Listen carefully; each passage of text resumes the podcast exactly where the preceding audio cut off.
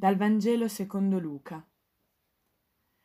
Ma a voi che ascoltate, io dico, amate i vostri nemici, fate del bene a quelli che vi odiano, benedite coloro che vi maledicono, pregate per coloro che vi trattano male. A chi ti percuote sulla guancia, offri anche l'altra. A chi ti strappa il mantello, non rifiutare neanche la tunica.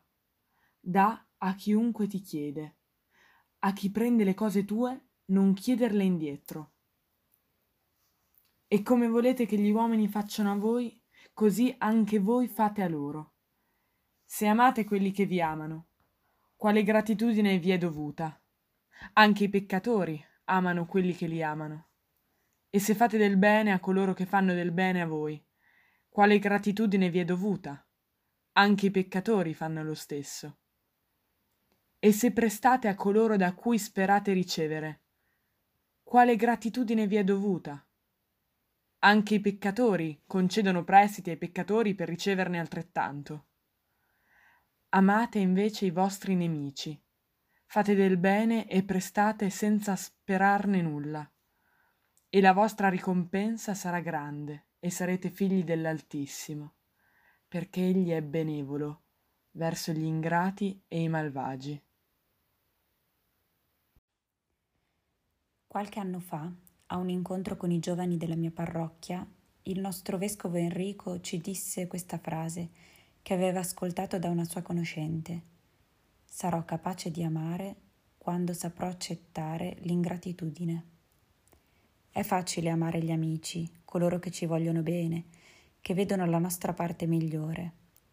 Ma è possibile amare i nemici, coloro che ci attaccano, coloro che non fanno quello che noi riteniamo il bene, quelli che non ci danno nulla in cambio. All'inizio di questo brano del Vangelo di Luca troviamo Gesù che si rivolge ai suoi discepoli con un'esortazione diretta. A voi che ascoltate, io dico, amate i vostri nemici.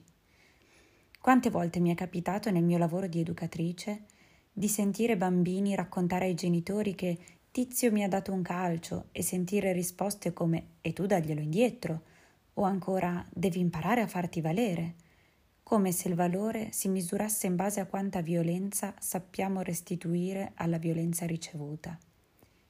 Qui Gesù invece ci dice qualcos'altro, ci dice porgete l'altra guancia. A lungo ho nutrito perplessità su questa frase. Perché dovrei subire senza farmi sentire? Sarebbe un'ingiustizia. Ma qui non si tratta né di subire, né di difendersi, né di rispondere.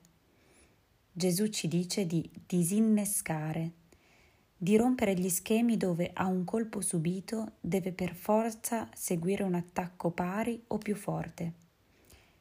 È chi schiaffeggia che perde di dignità, non chi è schiaffeggiato e porgendo l'altra guancia si rende evidente proprio questo, quanto sia vuoto lo schiaffo, il pugno, la percossa.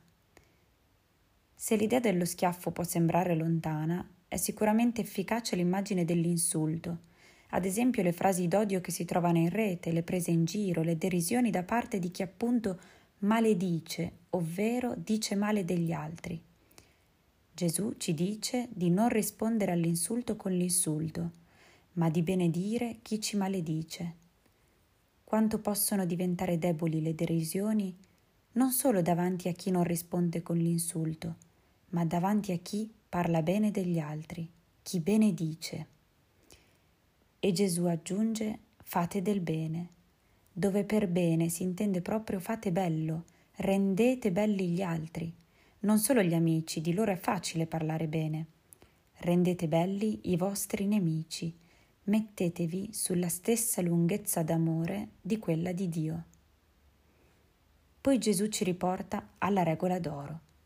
E come volete che gli uomini facciano a voi, fate voi pure a loro. Non non fate agli altri quello che non vorreste fosse fatto a voi, ma lo volge in positivo. Non solo evito di farti del male, ma voglio e faccio il tuo bene. Ripensando sempre ai genitori che ho incontrato nel mio percorso, mi è capitato, ma è capitato sicuramente a molti, di sentire anche la frase con tutto quello che ho fatto per mio figlio, è così che mi ripaga. Ma l'amore non richiede di essere ripagato. Siamo immersi in un mondo dove la gratuità non va molto di moda. Vanno molto più di moda i premi, spendere soldi per vincerne di più, fare regali costosi per garantirsi l'amore delle persone. E anche nelle relazioni spesso si vive questa logica dello scambio. Io ho dato tanto amore a te, per cui me lo devi restituire in ugual misura, di certo non di meno. Ma com'è possibile misurare l'amore?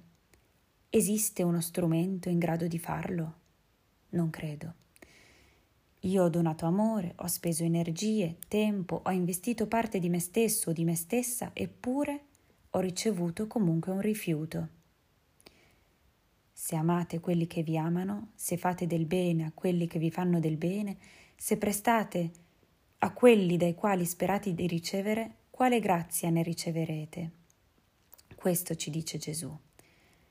È davanti ai nemici, davanti al rifiuto, davanti a ciò che è altro da noi che si misura l'amore, perché è lì che dobbiamo fare i conti col fatto che in cambio non riceveremo nulla di ciò che ci saremmo aspettati.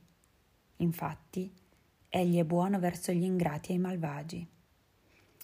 Per lungo tempo molti cristiani hanno creduto in un Dio che premiava i buoni e castigava i malvagi, ma qui Gesù ci dice, attraverso le parole dell'Evangelista Luca, che Dio è buono anche con gli ingrati e i malvagi.